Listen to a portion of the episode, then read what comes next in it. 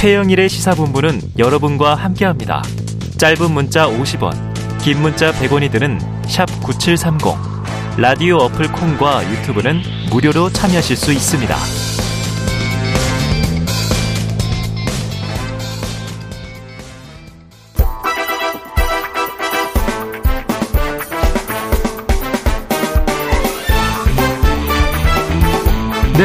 이번 한 주 어떤 소식이 가장 뜨거운 뉴스인지 놓쳐서는 안 될 뉴스는 무엇인지 또 너무 많은 이야기에 다루지 못하고 지나가 버린 중요한 가치가 있는 이야기는 없었는지 자, 한 주간의 뉴스들을 종합 정리하고요. 미처 못다한 이야기까지 챙겨보는 시간입니다.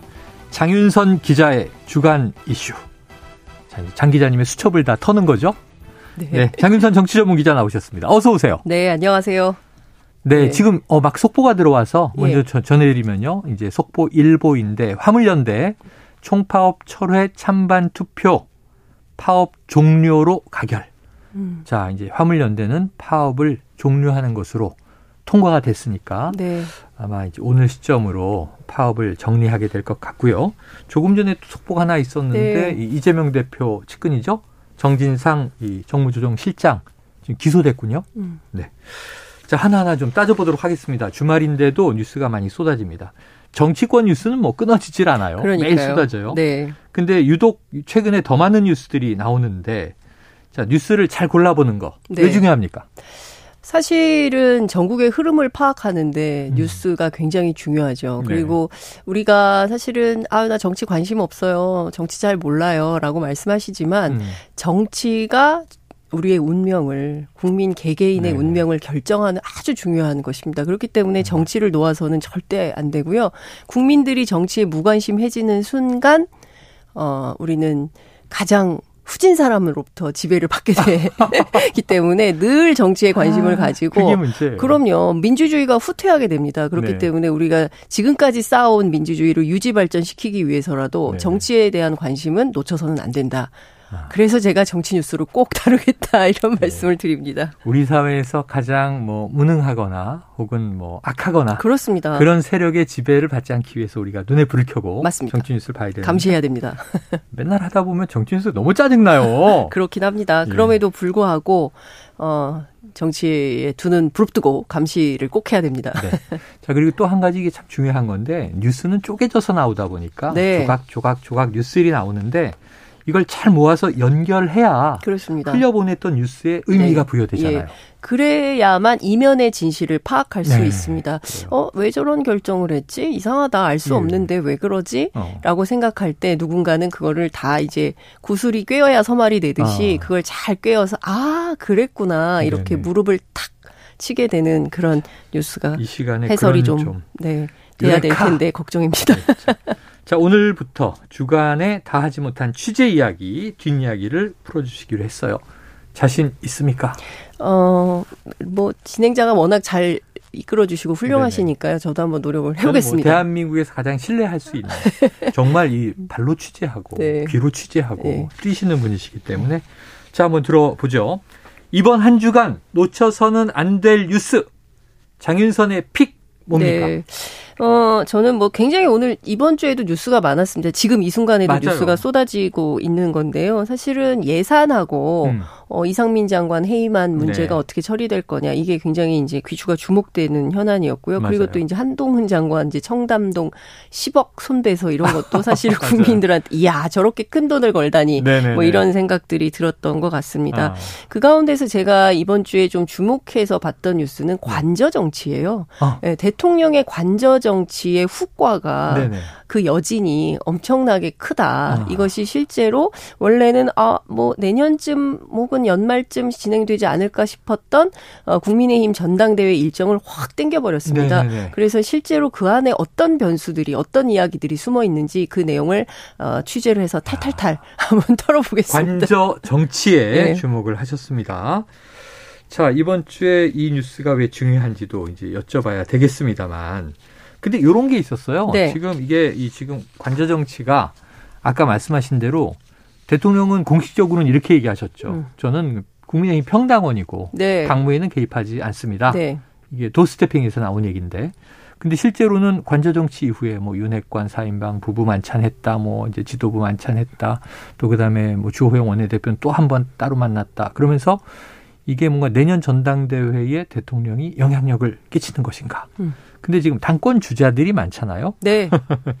안철수 의원이 공식 출마 선언을 했어요. 그렇습니다. 당권 경쟁에 불이 붙은 겁니까? 그렇습니다. 불을 붙인 거죠. 붙였어요. 예. 그리고 사, 네, 그리고 사실상 어 당무에 개입하지 않는다라고 했지만 그것은 어, 거짓말로 들통이 났죠. 아, 그래요? 예, 체리따봉 이후에 국민들은 다 알죠. 네네. 대통령이 당무에 엄청 관심이 많으시구나. 아. 그리고 전화를 자주 하신다는 거잖아요. 네네네. 예, 그렇기 때문에 당무에 관심이 많고 당무에 적극적으로 개입을 네네. 하고 있다라는 사실은 국민들이 다 알고 있는데 아. 본인이 얘기할 때만 나는 당무에 개입하지 않는다라고 아니, 얘기를 하는 거죠. 평당원이신데 음. 사람의 관심이 많아서 안부 전화를 많이 하는 거 아닐까요? 네.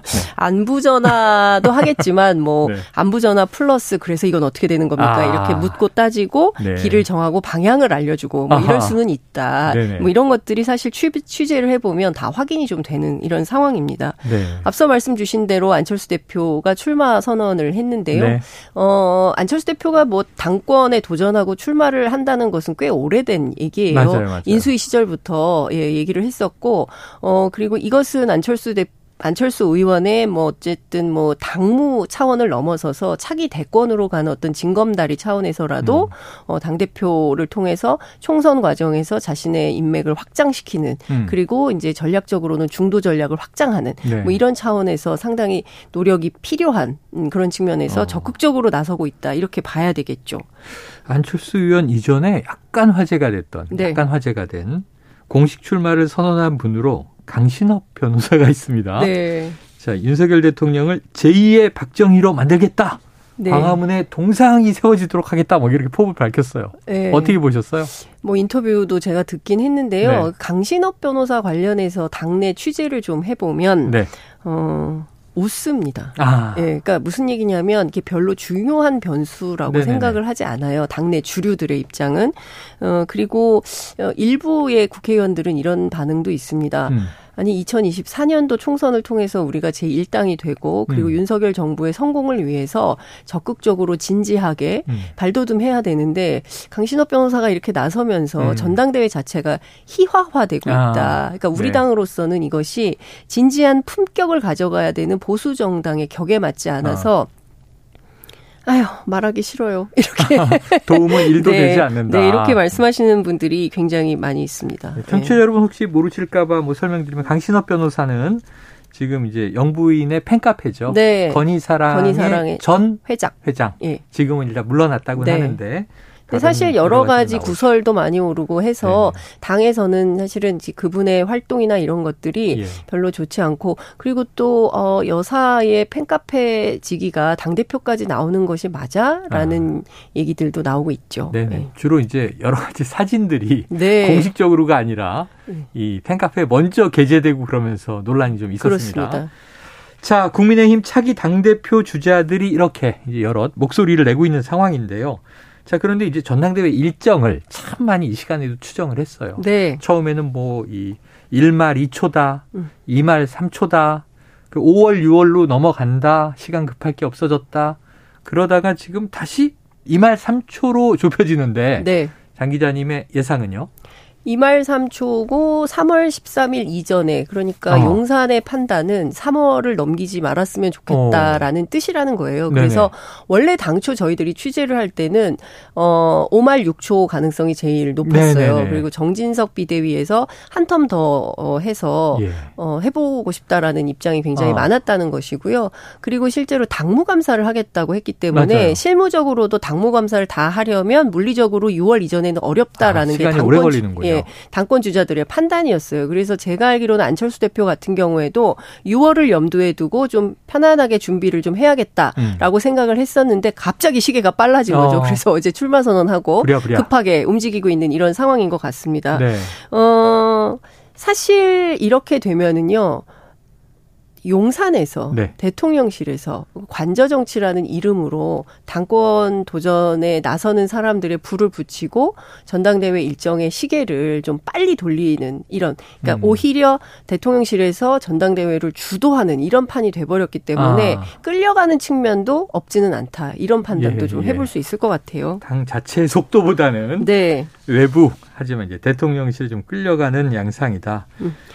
자, 이 일정과 함께 또 중요하게 논의되는 부분이 바로 이제 당심과 민심 비율입니다. 네. 이른바 전대 룰 이렇게 얘기되는데 자, 기존에는 당심이 7, 70%. 원래는 5대 5였어요. 원래는 5대 5였어요. 네. 이게 계속 줄고 있습니다. 근데 정 그러니까 이 국민 여론 비율이 줄고 그렇죠. 당심의 비율이 늘고. 늘고. 자, 지금은 7대 3. 그런데 또 9대 1. 음. 10대 0. 네. 이건 전당대회는 당원들의 잔치 예, 아니냐? 그렇습니다. 당원들이 100을 잡아야 된다. 이런 얘기도 나오고 있어서. 예. 유승민 전 의원이요. KBS 라디오 최강 시사에 나왔는데 음. 자, 꼴대 옮기는 법이 어디 있나? 또 현행 룰 7대 3 그대로 가면 승산이 있다. 음. 사실은 또 이제 나 말고 누가 있겠는가 이런 얘기도 했고요. 맞아요. 예. 김기현 의원은 CBS 라디오 인터뷰에서 당원 투표 100%로 가야 된다. 음. 자, 이 룰을 두고 지금 첨예합니다. 어떻게 될까요? 지금 제가 보기에는 당분간 음. 전대 관련해서 가장 큰 이슈는 룰 변경이 될 것 같아요. 네네네네. 네, 네, 네. 왜냐하면 이 룰을 어떻게 하느냐에 따라서 유불리가 갈리기 때문에 그렇죠, 그렇죠. 어뭐 특히 유승민 대표 같은 경우 7대 3이면 정말 해볼 만하다고 판단을 하는데 9대 1이면 음. 매우 어려워질 수 있기 때문에 네네네. 그 부분과 관련돼서는 적극적으로 어 반응하고 어 문제 제기를 할 수 있죠. 그건 안철수 아. 대표도 마찬가지일 것 같고요. 이준석 전 대표가 당선될 때 네. 네. 선출이 될 때 그때 7대 3이었나요? 5대 5였죠. 그때는 5대 5였던 예, 거죠. 예, 초반에. 네. 근데 계속 이게 바뀌고 네. 있는 아, 건데요. 아, 근데 이제 중요한 포인트는 이런 것 같아요. 어, 꼴대를 자꾸 옮기는 이유가 뭐냐. 네. 그 이유는 사실은 어, 윤심. 아. 윤심을 반영한 당 지도부를 구성하는 게 용산의 뜻 이기 때문에 그런 예. 것 같습니다. 그게 아니라면 굳이 당 음. 내에서 자율 경쟁을 통해서 민주정당답게 네, 네. 당 대표를 선출하는 게 옳은데 어. 꼴대까지 자꾸 바꾸면서 그러니까 국민들이 보기에 너무 이상하잖아요. 네. 누군가에게 유리하게 만들기 위해서 룰을 자꾸 바꾸는 거지 않습니까? 그렇죠, 그렇죠. 사실 이건 보면 어 민주적이지 않다, 불공정하다, 음. 누군가를 염두에 두고 바꾸는 거라면 옳지 않다라는 네. 국민적 판단이 있을 수 있는데 그럼에도 불구하고 자꾸 이렇게 바꾼다는 것은 사실은 윤심이 반영된 지도부를 구성해야 그래야 당이 편안하고 어 그렇게 해서 정부와 그리고 당이 일치 단결해서 국정 운영을 해나갈 수 있다. 그래야 동력이 붙는다. 이런 판단을 하기 때문에 그러는 것 음. 같습니다. 그런데 실제로 당 내부를 좀 이렇게 취재를 해 보면요. 이번에 룰 변경은 확실히 있을 것 같아요. 아, 예, 그래서 어 100% 당원 투표로 할 가능성이 매우 높아 아, 그래요? 보입니다. 그럼 예, 국민 여론은 쏙 그래요. 빠지는 거네요? 그렇죠. 왜냐하면요. 실제 취재를 해보니까 이준석 대표 전에는 국민의힘 당원이 한 18만 정도 됐다 그래요. 네. 그런데 이게 한 이준석 대표 체제로 가면서 80만까지 올라왔고 어. 또 이준석 대표의 파동이 있으면서 10만 정도가 빠져서 지금은 약 한 70만 정도 네, 네. 어, 된다고 합니다. 그러면 이 70만이 전체 투표를 다 할지 말지는 잘 네, 네. 모르겠으나 어찌됐든 상당한 수의 인원이 이제 음. 있는 것이죠. 그래서 이분들을 어떻게 그러면 할 거냐. 어, 지금 친윤계에서는 어떤 생각을 하고 있냐면 당원 현장 투표를 하겠다는 거예요. 어. 그래서 당원들이 현장에 와 와서 투표를 하는 사람과 그렇지 않은 사람 간에 차등을 좀 둬야 되겠다. 아. 이런 생각을 하고 있는 것입니다. 그러면 어떻게 하겠다는 거지? 그야말로 장충체육관에 전부 다 몰려와가지고 이른바 이제 막 버스 대기시키고 하는 차대기 선거, 선거 체육관 어, 선거 이런 걸 연장하기 연상하기가 쉽잖아요. 근데 음. 그렇게 하지는 않고 네. 그건 너무 비민주적으로 보이니까 네. 어떻게 하려고 하냐면 선거구별로 투표소를 마련을 하겠다는 아. 거예요. 그래서 실제로 선거구 어, 투표소에 와서 투표를 한 것을 그러니까 다른 공식 선거 네네, 하는 것처럼 그렇게 네네. 똑같이 하겠다. 그럼 과거에 전례가 있냐 이렇게 물었습니다. 그랬더니 어. 2011년도 홍준표 대표 시절에 어. 전당대회 할 때 그렇게 실시를 해본 네네네. 적이 있다. 그래서 가능하다라는 얘기를 합니다. 제가 아니 그러면 왜 룰을 굳이 100%로 하냐? 이거 국민들이 보기에 아니 여론조사 아예 반영을 안 하겠다는 건데 네네. 이거 공정하지 못하다 이런 판단을 하게 된다. 음. 그럼에도 불구하고 왜 무리수를 두어서 이렇게 어 10대 빵 이런 방식으로 네네네네. 가려고 하느냐라고 물어봤더니 유승민 대표는 절대 안 된다는 거예요. 아. 네, 유승민 대표가 나서게 해서는 안 된다. 당선될 수 없는 구조를 네 만들기 네. 위한 그런 노력이 좀 필요한 건데요. 음. 어, 사실상 그 누군가를 안티를 하기 위해서 이렇게까지 한다는 것에 대해서는 사실은 이 프로그램 지금 듣고 계신 국민들께서도 네네. 야 이렇게 해야 되는가라는 판단을 좀 하실 것 같기도 한데 어찌됐든 국민의힘 내부는 이런 기류가 있다는 게 사실인 것 같고요. 어, 어 그러면 지금 상황에서 룰 변경을 해서 10대 빵으로 했을 때 네. 민심은 전혀 반영을 하지 않겠다는 거냐라는 음. 비판도 가능하잖아요. 그렇죠. 그러니까 그거 물어봤는데 70만 정도가 투표에 나서면 민심이 곧 당심이고 당심이 곧 민심이다. 아. 이제 이렇게 본다는 네네네. 거죠. 그러니까 뭐 한 10만 명 혹은 뭐 20만 명 이런 뭐 표준이 표준 집단이 작을 때는 네. 그게 반영하는 게뭐 이게 건데 막 이게 기획을 해서 예, 예, 만들 예. 수 있지만 음. 한 50만 이상이 넘어가면 그게 불가능하다라는 네네네. 판단을 하고 있기 때문에 여론조사가 굳이 필요 없다 이런 판단을 한다는 얘기를 합니다. 네. 실제 구성을 보면요 TK하고 부울경 합쳐서 65% 그리고 충청 강원 호남 수도권 합쳐서 35% 음. 당원의 구성이 그렇고요 연령대별로 살펴보면 20, 30대가 한 20% 여전히 40, 50대가 많다는 거예요. 네. 그래서 이런 구성을 볼 때 TK와 PK가 우선하긴 하지만 전반적으로 투표 결과는 까봐야 한다. 이런 판단을 내부적으로 전략적 판단을 하고 있다. 이렇게 얘기를 하고 그래요. 있습니다. 자, 만약에 당원 100%로 치르게 되면 뭐 역선택 이런 고민 안 해도 되겠네요. 음, 모르죠. 근데 여, 어, 그렇지만 역선택 가능성은 여전히 있다고 당원으로 가입해서, 가입해서 할 수 있는데 어. 뭐석 달 정도 당비를 내야 당원으로 네네네. 가입을 할 수 있기 때문에 그 부분은 좀 지켜봐야 될 것 같습니다. 자, 그래서 이제 지금 중요한 대목 시점은 언제냐, 전대 룰은 어떻게 되는 네. 거냐 짚어봤고 제일 중요한 건 인물이 누구냐잖아요. 네. 그래서 과연 누구냐인데 이 많은 이제 평론가 기자분들이 주로 누구다라고는 얘기 못하고 음. 윤핵관이 될 것이냐, 네. 반 아니면 반윤 쪽에서 될 것이냐. 네. 아니면 그 중간에 또 비주류 그룹에서 될 것이냐. 네. 예를 들면 안철수 의원 같은 경우입니다. 네. 또 반윤이라고 보기에는 그렇고 뭐 비윤이고 친윤인가 뭐 이런 이제 세 그룹 정도로 음. 보는데 친윤 내에서도 한 마음이 아니라 지금 갈래가 많다는 거 아니에요? 그렇죠. 자, 그럼 보면요. 유승민 전 의원에 대한 지지도가 여론조사상은 높게 나오고 네. 김기현 의원은 낮은데 김기현 의원은 또 지금 연대를 모색하고 있다는 얘기도 막 들리고. 예. 그러면 이제 친윤계 의원들은 용심을 지금 어떻게 해석할 것인가? 네. 지금 어떻게 흘러가는 거예요? 우리 당은 다 친윤이다. 우리 당은 다 친윤이다? 라고 말은 하고 있는데요. 네네. 말씀해 주신 대로 친윤, 비윤, 반윤 이렇게 네, 3분할 구도가 될 것 같아요. 그래요. 그래서 친윤 쪽에서 한 명, 어, 비윤 쪽에서 한 명, 반윤 쪽에서 한 명 이렇게 네. 주자가 나올 것 같은데요. 친윤은 좀 주자가 많습니다. 네. 그래서 정리가 좀 필요하고요. 어. 비윤을 대표해서는 아마도 안철수 대표가 네. 나오지 않을까 싶고요. 근데 그런데 안철수 의원 스스로도 나는 친윤이다 이렇게 강조를 아, 하고 있고요. 얼마 전에 그렇죠. 만났는데 네. 텔레그램 한 네. 거를 막 보여주세요. 아, 따봉이 있어요? 아 체리 따봉은 아, 없는데 아, 뭐긴 문자를 보내면서 네. 윤석열 대통령하고 실시간으로 어떻게 소통하고 있는지 아, 제가 봤습니다. 아, 내용을 보셨어요? 네, 내용을 봤습니다. 있습니다. 문자를 아. 이렇게 보여주더라고요. 그래서 본인이 보여준 거니까. 네, 본인이 보여준 거니까 본걸 네. 봤다고 저는 네네네네. 이제 얘기를 하는 거니까요. 훈훈해요? 뭐 소송을 걸 가능성 없을 것 같습니다. 어. 어, 훈훈했습니다. 어, 내용 네, 긴밀하더라. 안철수 의원은 좀 길고 윤석열 대통령은 좀 짧고. 아, 이 얘기는 제가 아, 네. 최영일의 시사본부에서 처음 하는 네네네. 얘기입니다. 예, 여튼, 아, 여튼 3분할 구도예요. 네. 예. 길고 짧다. 근데 그리고 비윤도 비윤. 난 친윤이라고 이야기한다. 그렇죠. 그리고 어 이제 반윤은 아마도 이제 유승민 대표 그렇겠죠. 이렇게 네. 될것 같습니다. 근데 친윤 쪽에서는 후보가 꽤 많았어요. 음.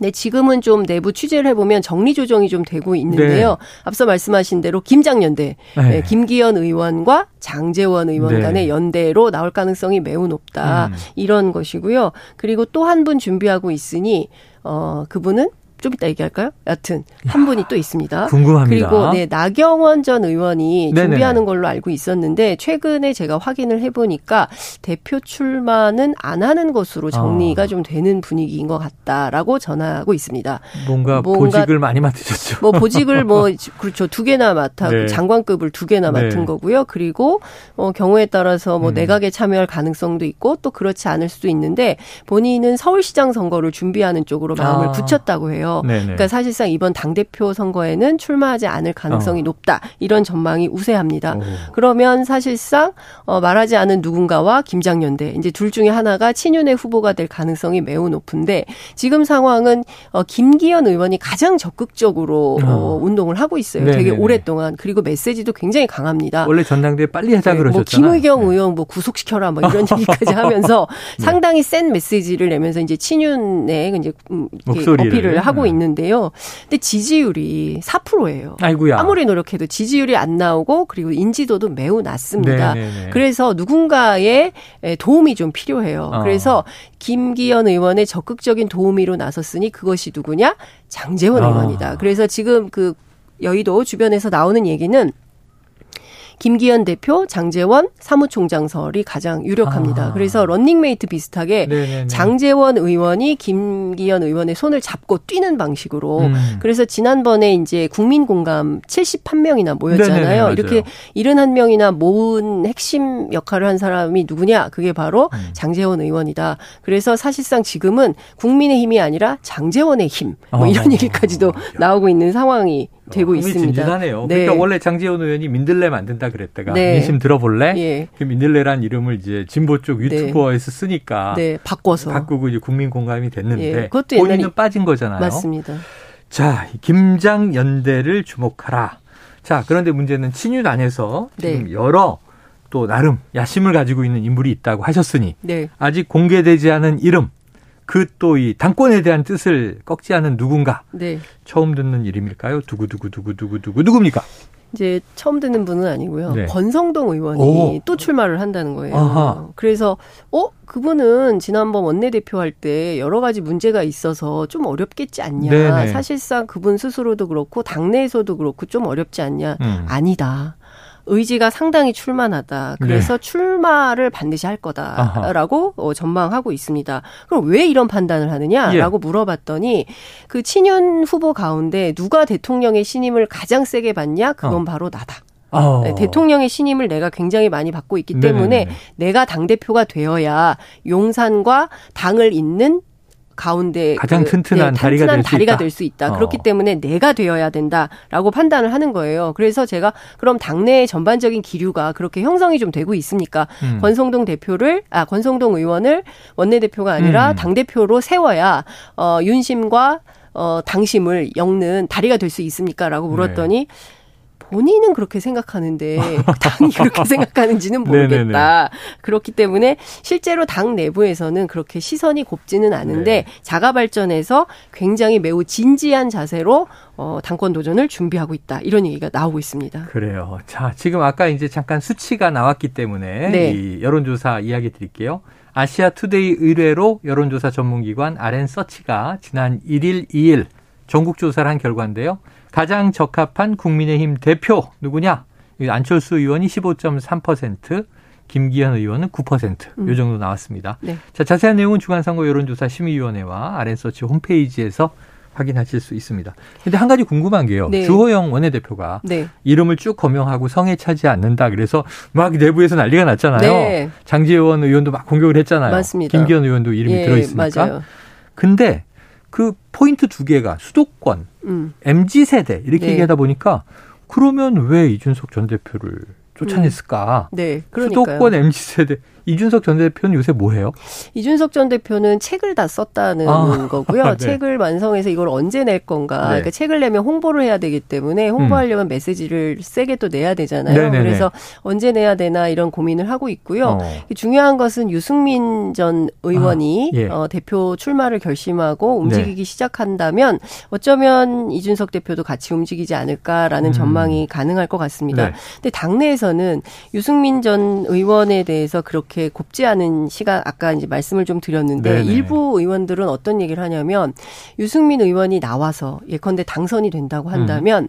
용산에서는 이것을 당이 쿠데타를 했다라고 아, 생각을 할 수 있다는 거예요. 실제로 여당 안에 야당 구실을 할 가능성이 높기 때문에 그렇죠, 그렇죠. 대단히 위험한 상황이 될 수 있고 네. 그리고 지금 그 당원 단계를 막 바꿨잖아요. 네네네네. 그래서 네 명의 최고위원이 반대하면 맞아요, 맞아요. 대표를 바꿀 수가 있어요. 예, 예. 그렇기 때문에 경우에 따라서 유승민 대표가 된다 하더라도 아. 다시 또 바뀔 수도 있다. 그러면 당이 또 혼란이 될 수 있기 때문에 두 번 겪는 일이잖아요. 당을 네. 위해서라도 이번 타임은 좀 쉬는 게 어떠냐라는 음. 얘기를 하는데 유승민 대표가 어떤 선택 선택을 할지 지금은 며느리도 모른다. 며느리도 예. 모른다. 그런데 의지는 강해 강하다. 보인다. 요즘 예. 방송에서 하는 얘기 들어보면요. 예.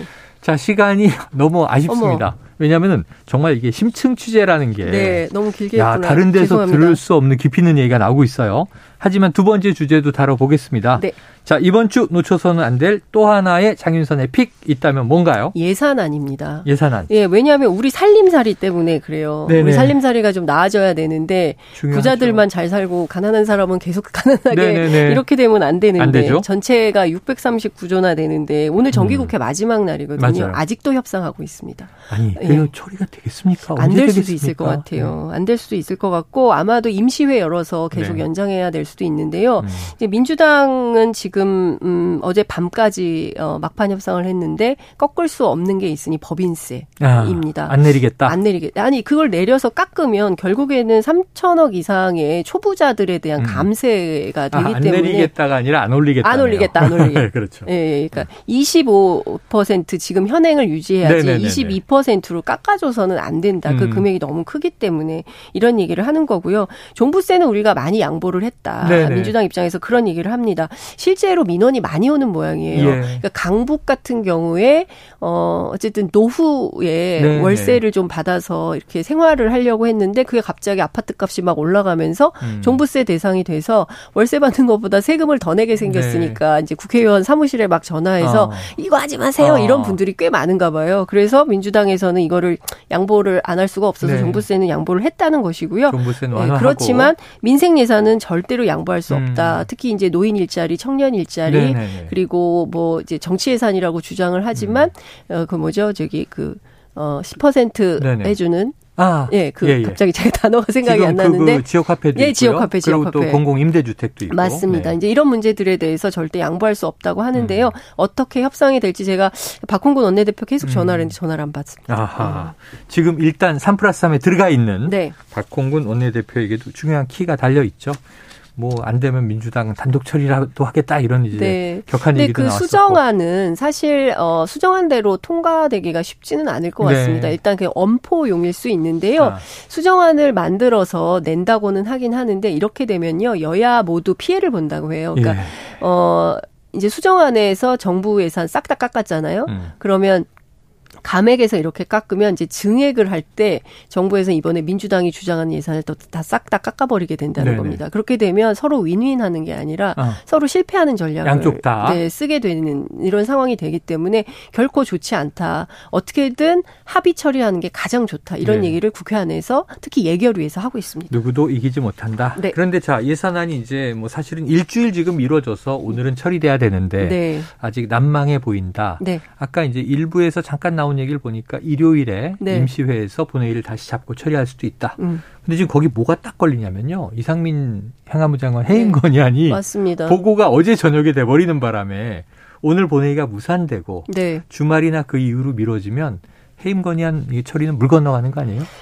그래서 그것도 그렇고 또 순서도 네. 어, 해임 건의안을 먼저 처리하고 뒤에 예산안을 처리할 거냐 아니면 예산안을 먼저 처리하고 이상민 장관 문제를 아. 뒤로 후순위로 미룰 거냐 이걸 네 가지고도 이제 감론을박을 하고 있는 중인데요. 예. 그러니까 저는 첫 번째 지적하고 싶은 것은 이상민 장관 문제는 예산안과 연계해서 할 문제는 아니다. 음. 12구 참사 어, 유족들이 요구하는 바이고요.